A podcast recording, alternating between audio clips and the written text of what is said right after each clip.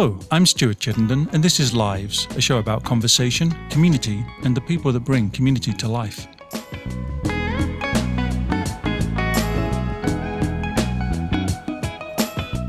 My guests today are artists Sebastian Hearn and Lisa Hurstman.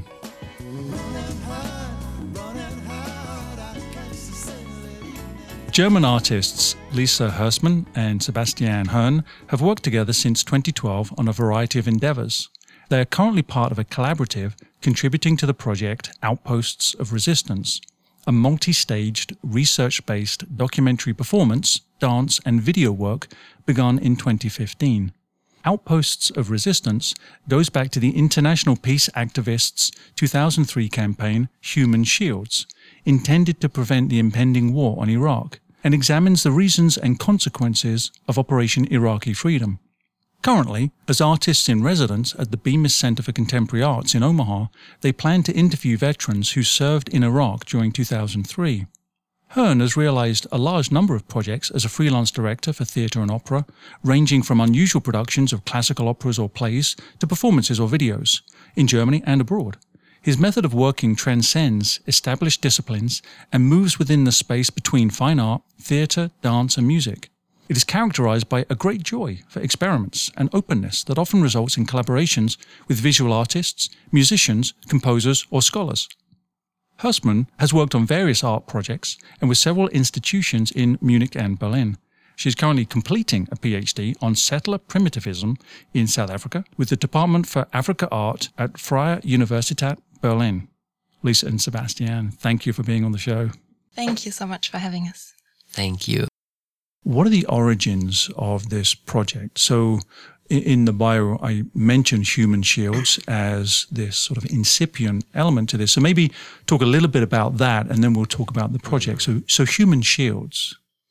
So the story of the project or history of the project is that a friend of mine he was a camera student in 2003 and uh, he heard of the Human Shields campaign and he, in the radio actually, and he decided in the same night with his girlfriend and now his wife uh, to pick up a camera and join the campaign.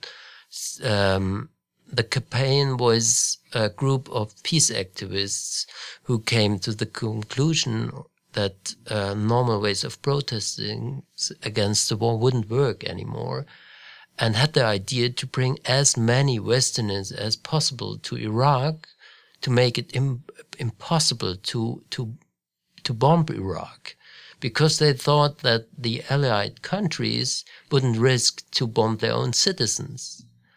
And so they traveled with three London double decker buses through Europe to get media attention. And um, Florian and Sarah Schilling um, went with them through Europe on the buses to Baghdad and took uh, images of the journey and made some interviews with the activists. And um, the campaign ended up that the original idea, they couldn't manage the original idea. I think at the peak there were about 500, 600 people in, in Iraq, but not 10,000 as they thought in the beginning. And so instead of that, they, a small group of the activists shielded infrastructure sites which were bombed in the first Iraq war. And Florian never edited the material to a documentary film. There's several reasons for that, but he told me about the the material and I found it very interesting and I thought maybe it wouldn't work for for film, but it would work for a kind of art installation or theater project. I could use it with other material together. And I had it for years in my cupboard and nobody wanted to give money for that project. And in 2015, there was an exhibition in Munich about art and politics, and uh, they were interested in the project. And we had a very, not very much time, and I asked Lisa um, if she can help me. And so we went to to England and uh, Norway and conducted interviews with the main characters or figures of the campaign of, of the human shields. And we uh, brought the material of 2003 and 2015 together and showed it in a, in a um, exhibition.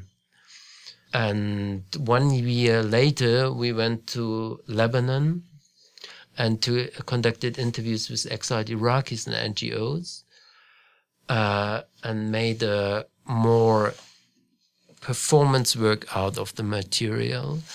And out of this, all this material, we we continued working on and created a, a kind of video installation with uh, with dancers and actors or performers. Yeah. Why the choice of that media? So video and interpretation using performative art. What, why do you think that's the media you want to work with to tell this story? I think video makes sense when you have a lot of video material, uh, like documentary video material of this campaign. So that is there to start with. And then, I mean, the interviews we did afterwards, we also used in a video format in some of our work because obviously you see the person. If you just use the sound, the whole visual element gets lost. But then if on top of that, you also have a performer in the space who might repeat words or movements or behave towards that image in some way, whatever the person says gets transferred into the space. So the experience that the viewer has is a lot more direct and another level is added. And I mean, we're talking about war, which is a very, very physical thing.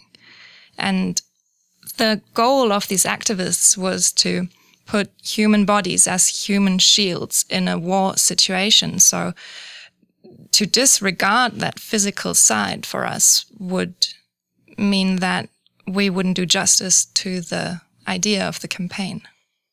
And I think that in a way, if you watch content on video and you see someone else transferring it directly to the audience, you're all also questioning the the kind of perception. So in these different layers, we also discuss the way people understand the material or what is the truth about it. So what is, um, if you see a person, you, if you always have immediately an idea who it is, what social background, things like that. If another person is speaking the same words, you you get the idea that you have this opinion. So we discussing these things in the in the in our work as well. And we had one of the activists who was in our um, who took part in in our performance. So we had this. I have to tell a little bit more about him because he, he is a very interesting figure. He was he is a Norwegian sociologist, and he was working on people under pressure, and actually he was looking for war, and he heard in the radio from this campaign and thought, oh, this is his ticket to the war. And he let his beard beard grow, bought a uh, kind of hippie looking um, um, jumper, and uh, entered the campaign and went with them to, uh, to Baghdad. And he was one of a few who stayed during the whole war in a water treatment plant. And so, as a wrong activist, he became a real activist. And when the Marines entered the uh, water treatment plant, he joined them and stayed with them a couple of weeks and took interviews with the US Marines. He lived with them and got very close to them.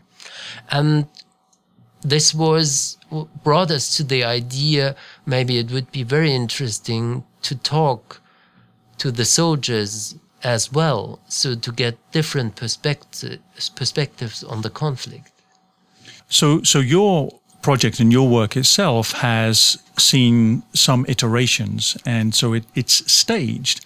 And you just mentioned that some of these videos and some of the material you have uh, obtained has been paired with performances and that and that has been uh, shown and uh, to the public and, and they've interacted with it. But now you're at a phase where you've recognized that the voices of some of the soldiers is also an important part of this this narrative.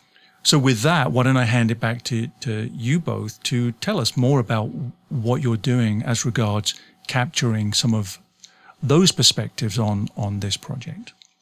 Yes so i think we started this method when we went to Beirut to speak to exiled Iraqis, because that was the first step to speak to a different side. You might say that the peace activists and the Iraqis are still similar because they would both be victims of the war or they both opposed the war. Um, but still, we had a completely different angle. We had people describe what it was actually like to have these activists come over, to have the soldiers come over, what Iraq was like before any of this happened, even before the Iran Iraq war or before the embargo. So, um, the natural step for us after that was to then speak with American soldiers. And we were very fortunate because Geir, the Norwegian sociologist. He really enjoyed working with us. He enjoyed being part of the performance. For him, it was, in a way, living through this experience again, which he found very exciting. So throughout the po- process, he was taking notes and he said he will write a book about this. I don't know if he actually will, but he's still with us. He's still part of our um, work. And so he very kindly gave us these interviews that he did with the US Marines when he lived with them. So we've got this audio material. And then, as we did with the activists, we thought it would be very interesting to speak to these individuals again. Now, with this temporal distance, with the knowledge of what happened afterwards.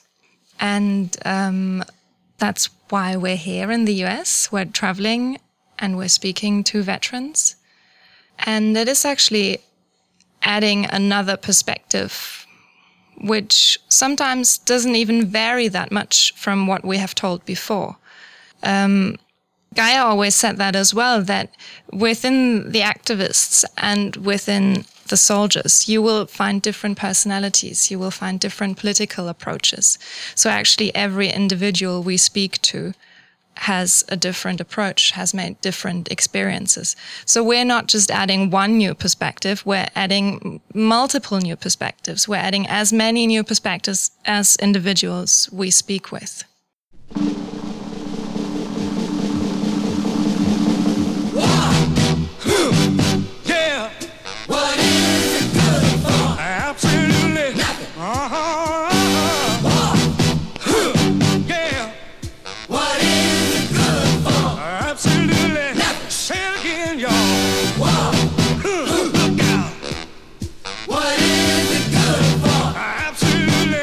To me. Oh, I despise.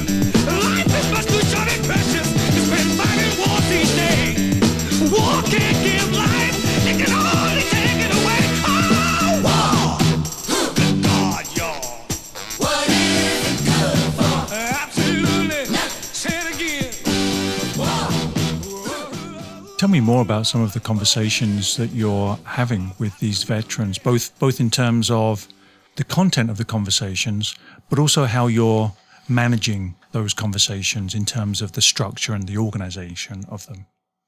The interviews we conduct are mostly in between two and three hours, so uh, very long. So we try really to to let people talk, and we try not to have a a ready opinion what we want to hear.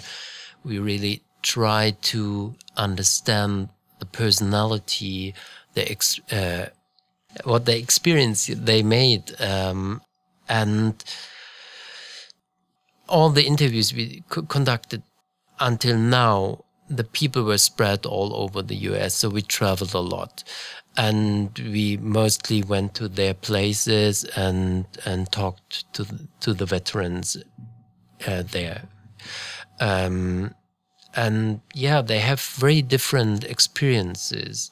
We not only talked to veterans who served in uh, Operation Iraqi Freedom, we also tried to talk to people who were in Desert Storm and also to younger soldiers who came to Iraq later, like in 2007, 8, 9. And so we got different stories and experiences uh, from the time when they were in Iraq. And they had different works to do in Iraq, uh, right? So um, some of them not o- went to Iraq not only once, some of them went there two or three times. So, what we tried to do is to understand what the person we're interviewing wants to talk about. What are their issues? What do they want to communicate? Because I think the reason for most people to talk to us at all, I mean, it's not a, an easy thing to talk about. They're sharing these experiences that are often traumatizing. So usually the reason for them to do this is because they feel unheard. They feel like their experiences, their voices don't matter in our society. We send them to war, and when they come back, we're not interested in them anymore. So for us, it's important to give them a platform to say whatever they think society should hear. And often we are told it's like therapy.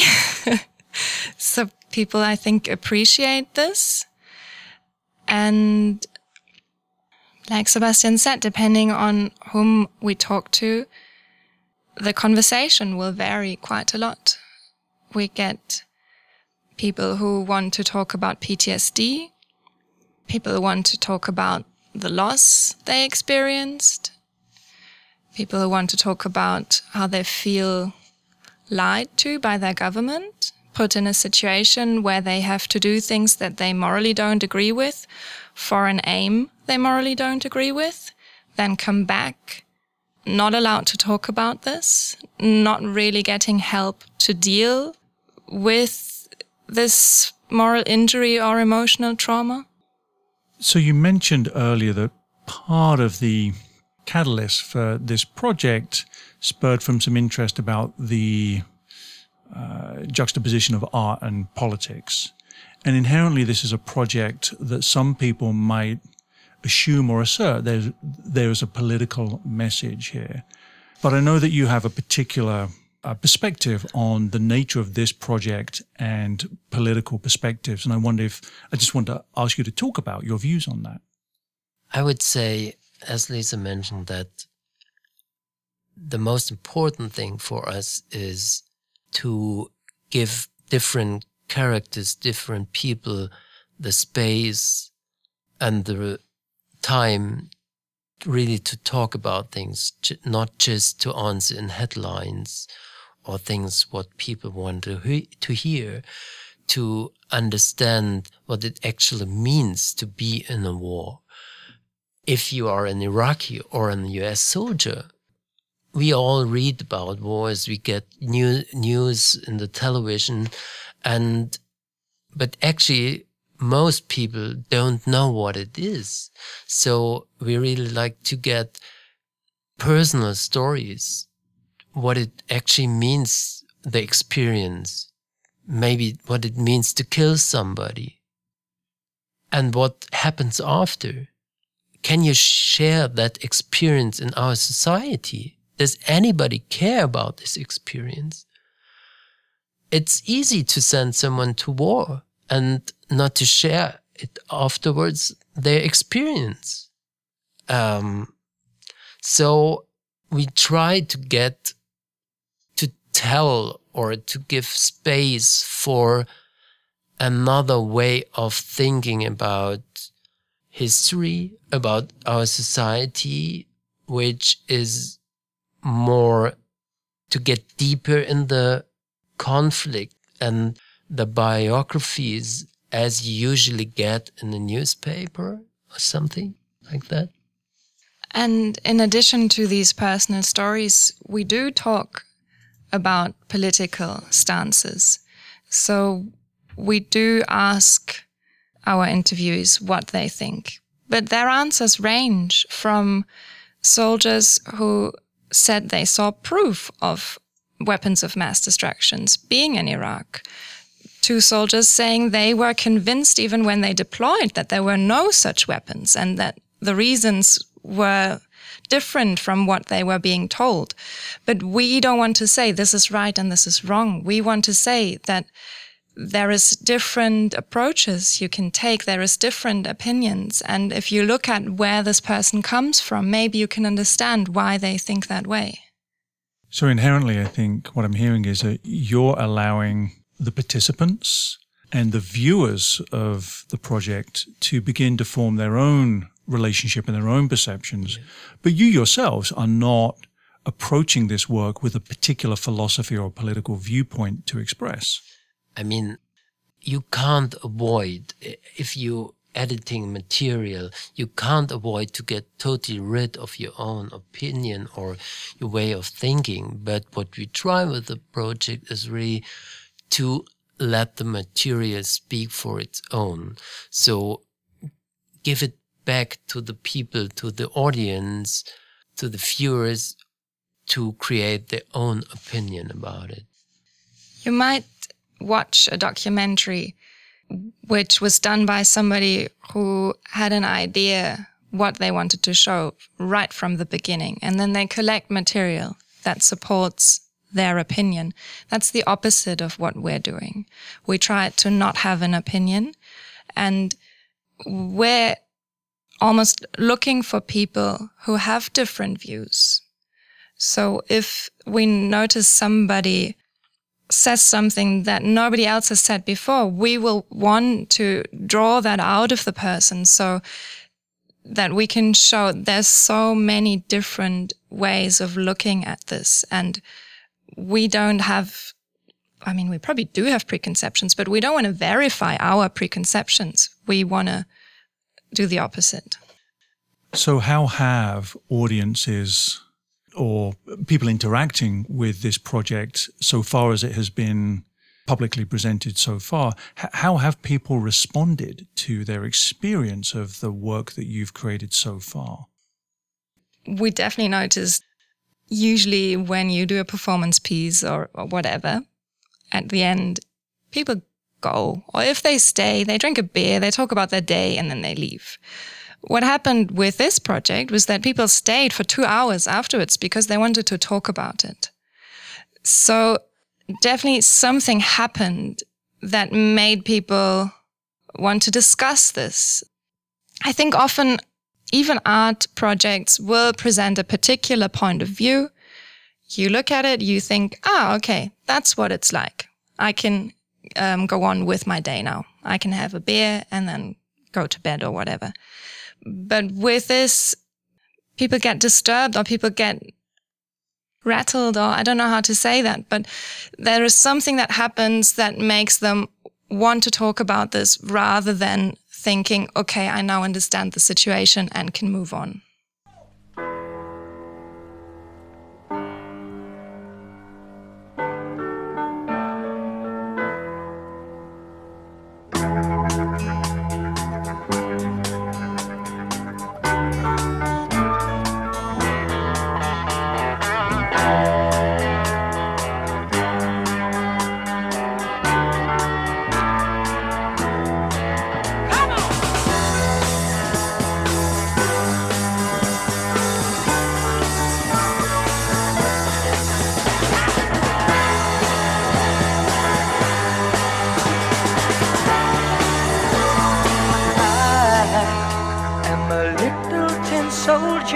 Wants to jump into your fire. You are a look in your eye, a dream passing by in the sky. Oh, I don't understand.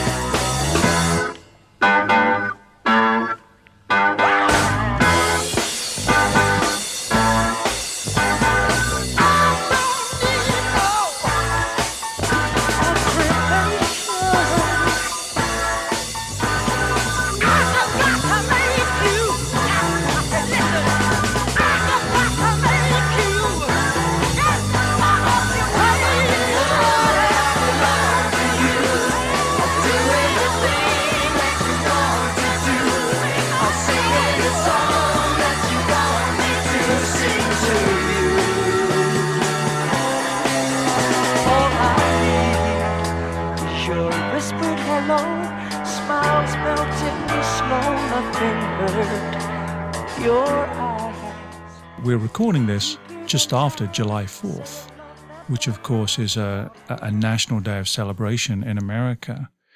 There may be other days that are more heavily associated with the military, but July 4th nonetheless is a day, I think, replete with patriotic imagery and messaging.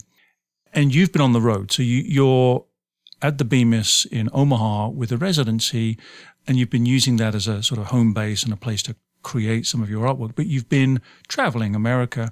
And I just wonder, especially at this time of year, what sort of perspectives you're seeing about war generally, maybe art generally, people's reactions to all these foreign conflicts that we're still engaged with. What what are your perceptions of of this this country, this this cultural moment? I mean, what I remember now from one interview that when you mentioned the 4th of July, uh, the independence, it's kind of overwhelming everybody, I think. You can't avoid that. And it's it's nice. I mean, I wouldn't say that it is nice. Uh, yeah, it's nice. And but it's interesting to hear of a veteran that he saw not this year, but a year, maybe one or two years before, that people on the 4th of July went out on the streets and were rising up their flags and were stepping on homeless veterans who were lying on the street. So you have this contradiction that i- i- that you find everywhere.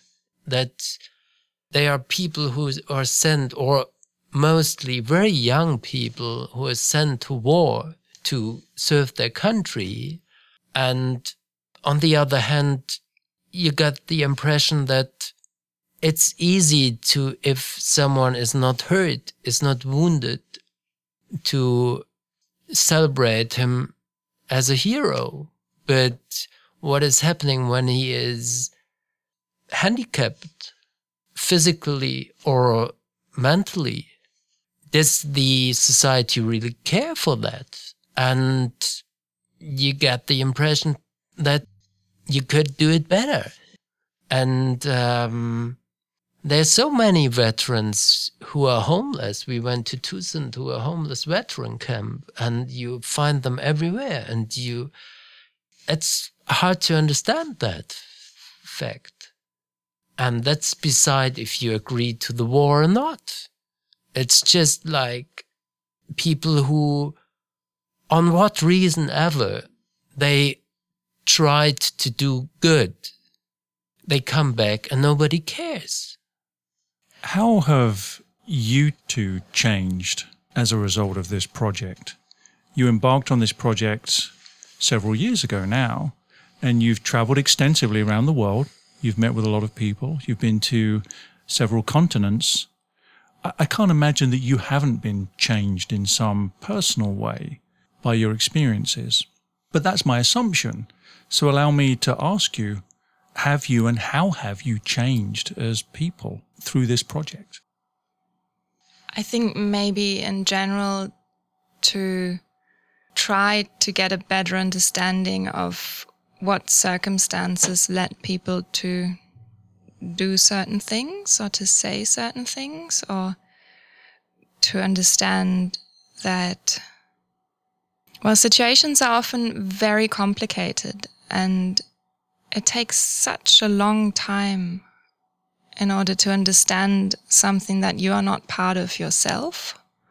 And that just talking to people helps a lot especially listening to people taking people seriously no matter what they say because even if it sounds crazy to you, it might actually be true. Understanding that what is shown in the news or what is considered common knowledge is a very partial thing. I mean, these are things I was aware of them before. It's not like this is something I'm now completely shocked by. But when you spend so much time dealing with these topics and with people who experience things that are completely outside of the norm, you understand how partial it is. Yeah, and, and and things become very lively if someone tells his personal story. It's it's more lively than pictures in the news, I think. And sometimes it's very hard to listen to it because they may many people suffered so much because of this conflict on on each side. And this is really important to tell that that it's yeah you have to think about all these results and they are all sides and we are still dealing with the conflict I would say that the change in Europe to the right in some countries are related to this conflict.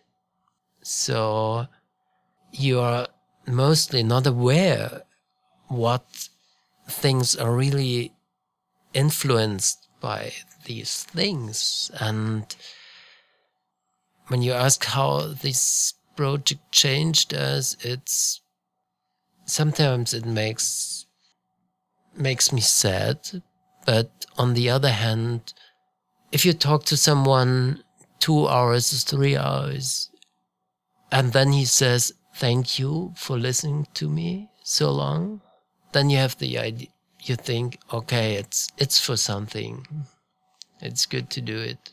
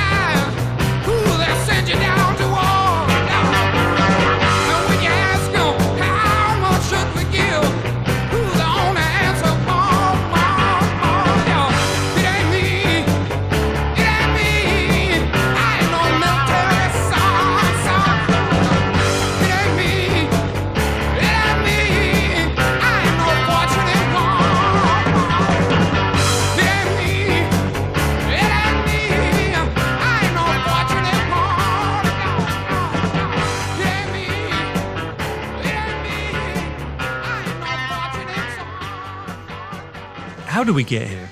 So this is a way of me asking. I want to hear about your upbringing. Like, where were you born? Where did you come from?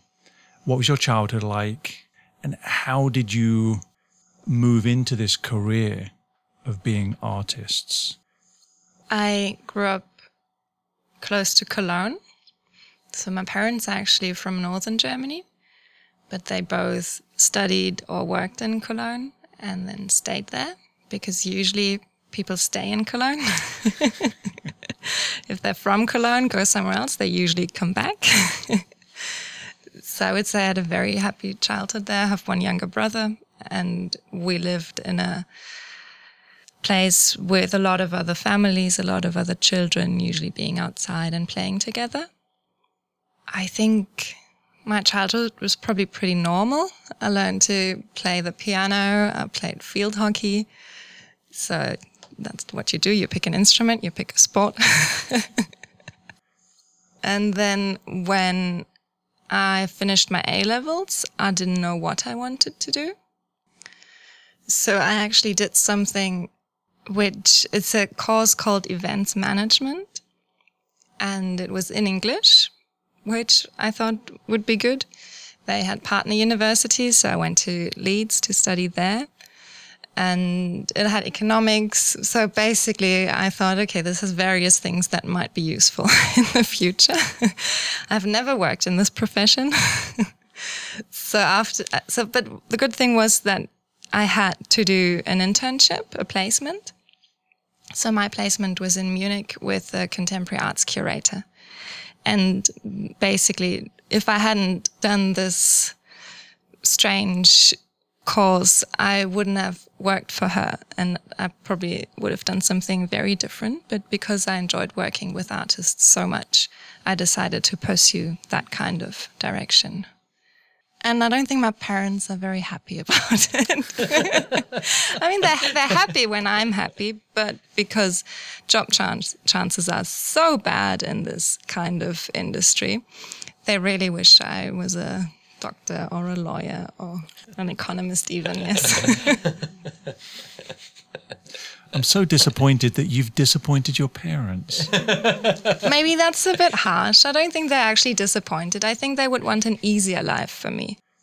They would want me to do something where it's easy to find a job wherever I want to go so that if I want to live in a certain city, I would be able to and that I wouldn't have to worry about supporting myself. So, I mean, they, they love what we're doing. They, when they came to see it, that was so nice because I think they finally understood what I was doing and that was actually a great, great moment. And they, they do support me a lot. But as most parents, I think they want an easy life for their child. So I grew up in Munich, Bavaria. Um, I grew up in a kind of art family. My grand grandfather was a quite famous sculptor at his, his time. Uh, I grew up uh, with my grandparents as well and my and it was a kind of open house so we were always many many people there and we had a lot of friends which were i, I think we were always like eight or ten people sitting together by table and they were very open and guest friendly and my mother my father died very early when i was five and um, my grandparents and my mother, they were always very open to guests. So um, a lot of people who got in troubles lived for a time in our house.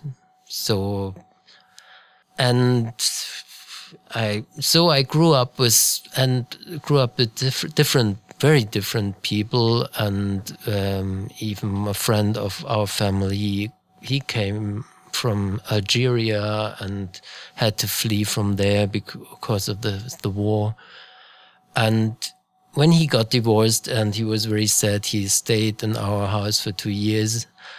Um, so yeah, I always liked to to draw, and I wanted to to become a painter, and I I did this a lot when I was 14, 15, and and then I became very interested in in in language as well, and so I took a shift and uh, and studied theater. I went first. I went to Berlin and studied at the Humboldt University, and then I went to Vienna to the Max Reinhardt Seminar and studied directing there. And uh, yeah, and then I worked as a freelance director and opera and opera director as well. And but yeah, I think I'm I'm I didn't like so much to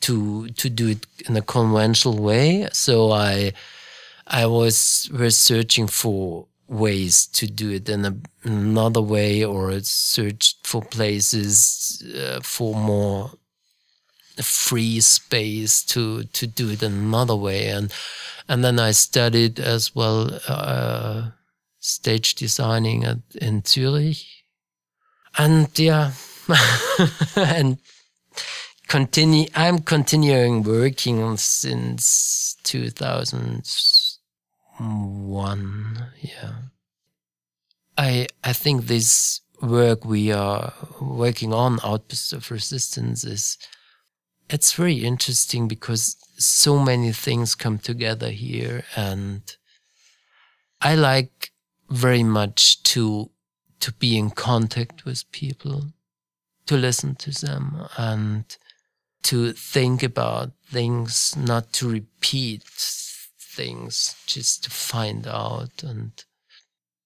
maybe I like it that in this project it happens so often that we ourselves were so irritated because you have your opinion, you meet somebody and you think, okay, he will answer in that direction. And you're so surprised that you find a soldier who's very peaceful. You find, find an activist who is very like a warrior, like.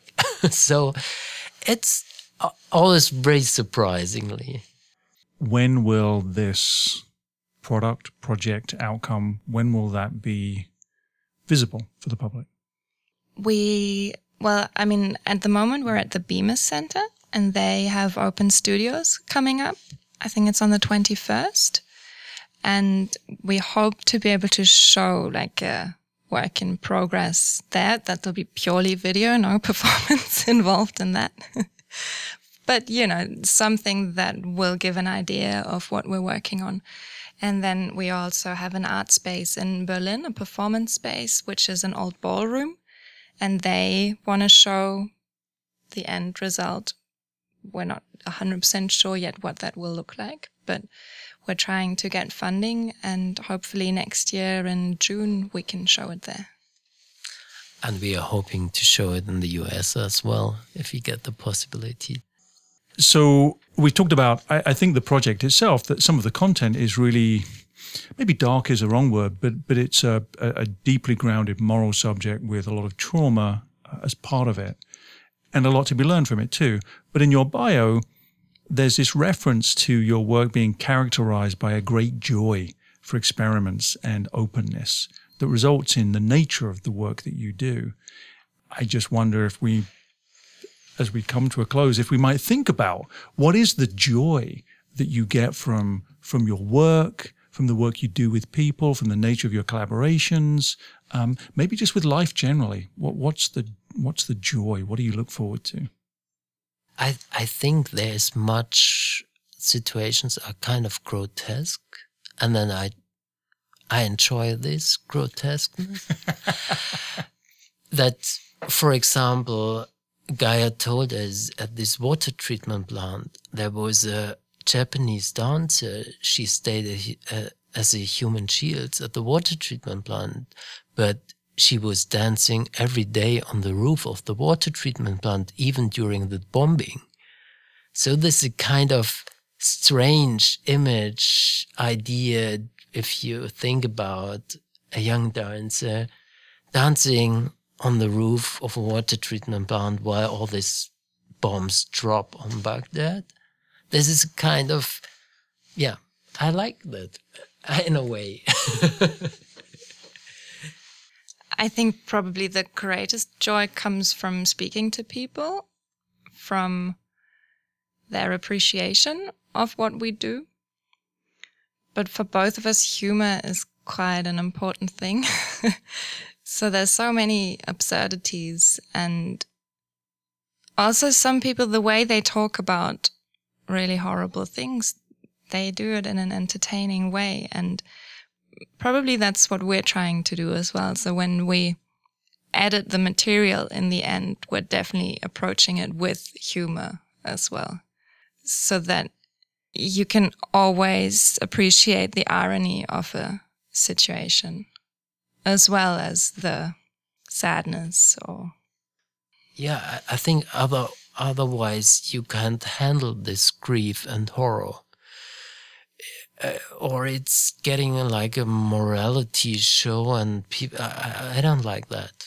I, I mean, it's our lives are so contradictioners, and yeah, the stories are contradictioners by itself, and to to we try to get this from the people and to transform it in in our work.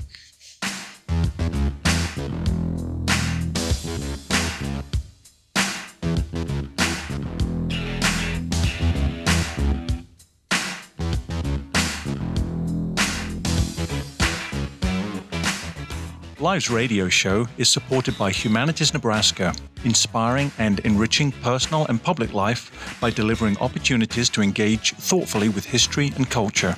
Learn more at humanitiesnebraska.org.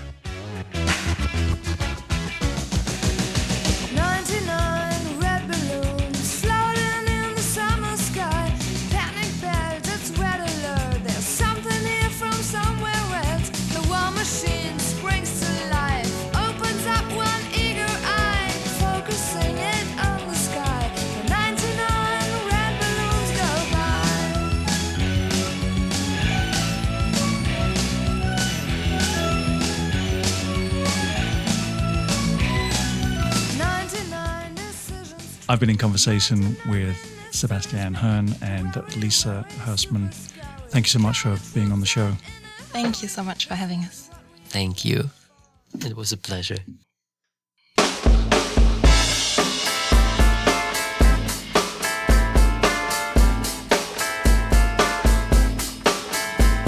That's the end of this week's show.